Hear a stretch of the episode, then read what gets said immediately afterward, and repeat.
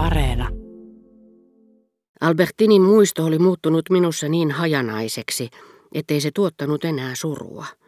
Se oli pelkkä siirtymävaihe, tiellä uusiin haluihin, aivan kuin sointu, joka valmistelee harmonian muutoksia.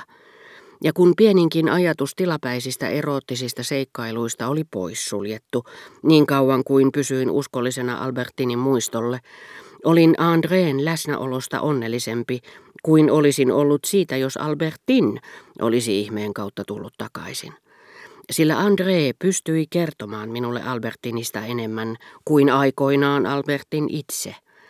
Ja Albertiniin liittyvät ongelmat pysyivät yhä mielessäni, vaikka hellyyteni niin fyysinen kuin moraalinenkin oli jo hävinnyt. Ja koska haluni tutustua hänen elämäänsä ei puolestaan ollut heikentynyt yhtä paljon, se oli nyt suhteessa suurempi kuin hänen läsnäolonsa tarve.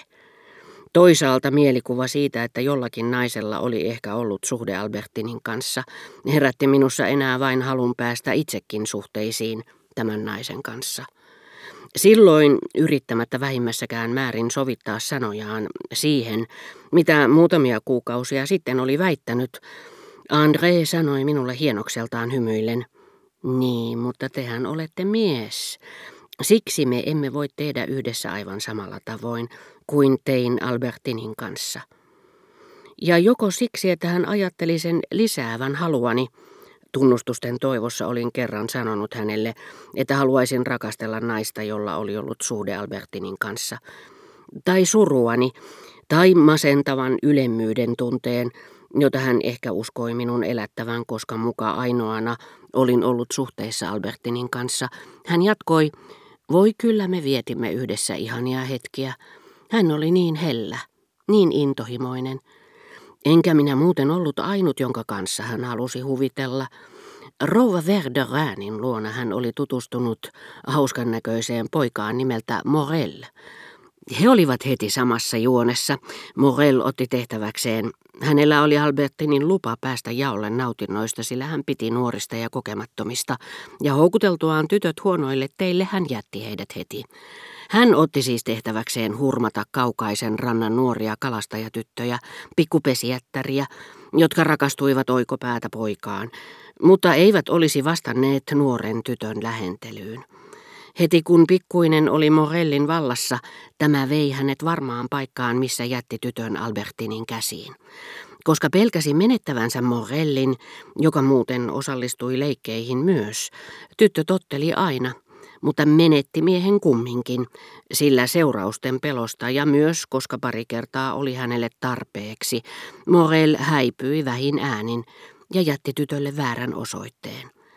Kerrankin hänellä oli otsaa viedä muuan tyttö, kuten myös Albertin, bordelliin, missä neljä tai viisi naista otti hänet yhdessä tai vuoron perään. Se oli hänen intohimonsa, niin kuin myös Albertinin. Mutta jälkeenpäin Albertin oli aina hirvittävien tunnontuskien kourissa.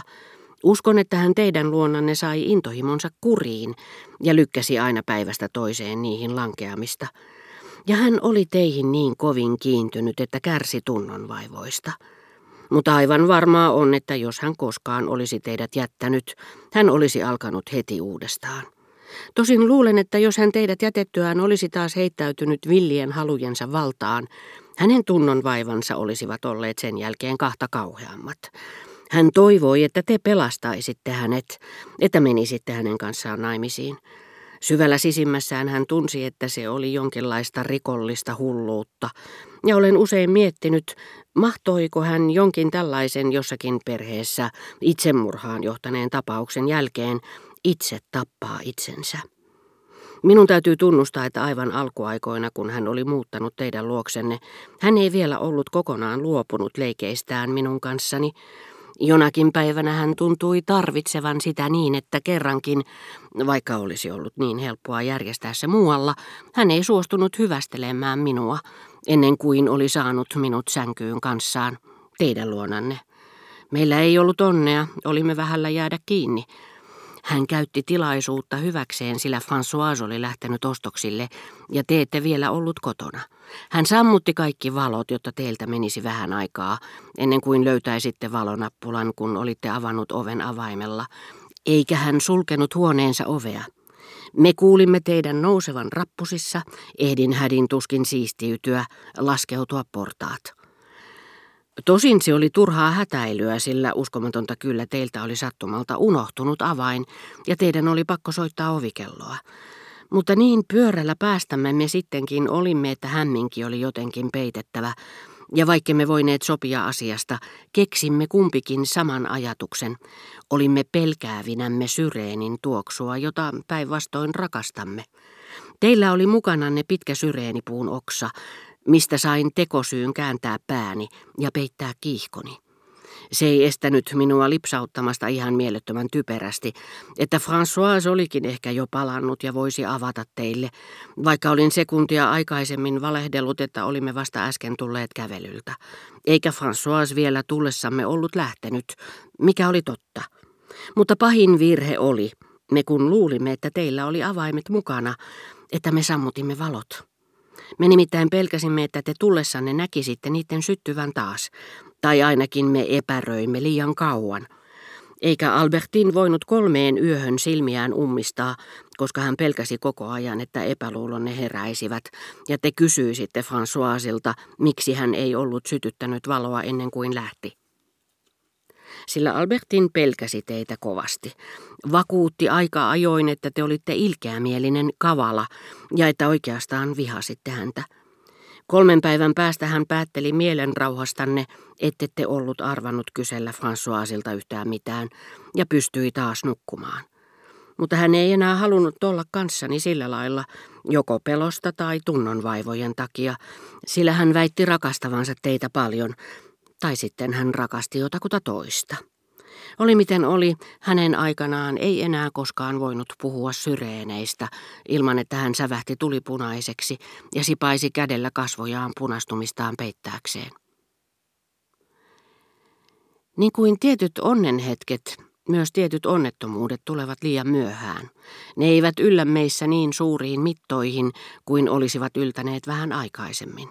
Niin kuin nyt onnettomuus, jollainen Andreen kauhea paljastus minulle oli. Silloinkin kun huonojen uutisten on tuotettava meille tuskaa, saattaa epäilemättä käydä niin, että huvituksissa, seurustelun sopusointuisessa leikissä ne kulkevat ohitsemme pysähtymättä ja että meillä Mieleemme kun mahtuu vain tuhat repliikkiä, joihin pitää vastata, kun halusta miellyttää läsnäolijoita, olemme muuttuneet toiseksi ihmiseksi, kun hetkeksi olemme päässeet suojaan liikutuksilta ja suruilta, jotka jätimme taaksemme astuessamme tähän uuteen tilanteeseen, ja joihin törmäämme uudestaan, kunhan lumous särkyy. Meillä ei ole aikaa ottaa niitä vastaan. Mutta jos nämä liikutukset, nämä surut ovat liian voimakkaita, me astummekin uuteen ja hetkelliseen maailmaan hajamielisyyden vallassa, emmekä pystykään siellä muuttumaan toiseksi, koska olemme liian uskollisia kärsimykselle. Silloin sanat pääsevät välittömään yhteyteen sydämemme kanssa, joka ei ole jättäytynyt leikin ulkopuolelle. Mutta jo jonkin aikaa sitten Albertinia koskevat sanat olivat menettäneet voimansa kuin ilmaan haihtunut myrkky. Välimatka oli jo liian pitkä. Niin kuin kävelijä, joka nähdessään iltapäivällä taivaalla utuisen puolikuun, mietti, että tässäkö nyt on suunnaton kuu, minä ajattelin, mitä?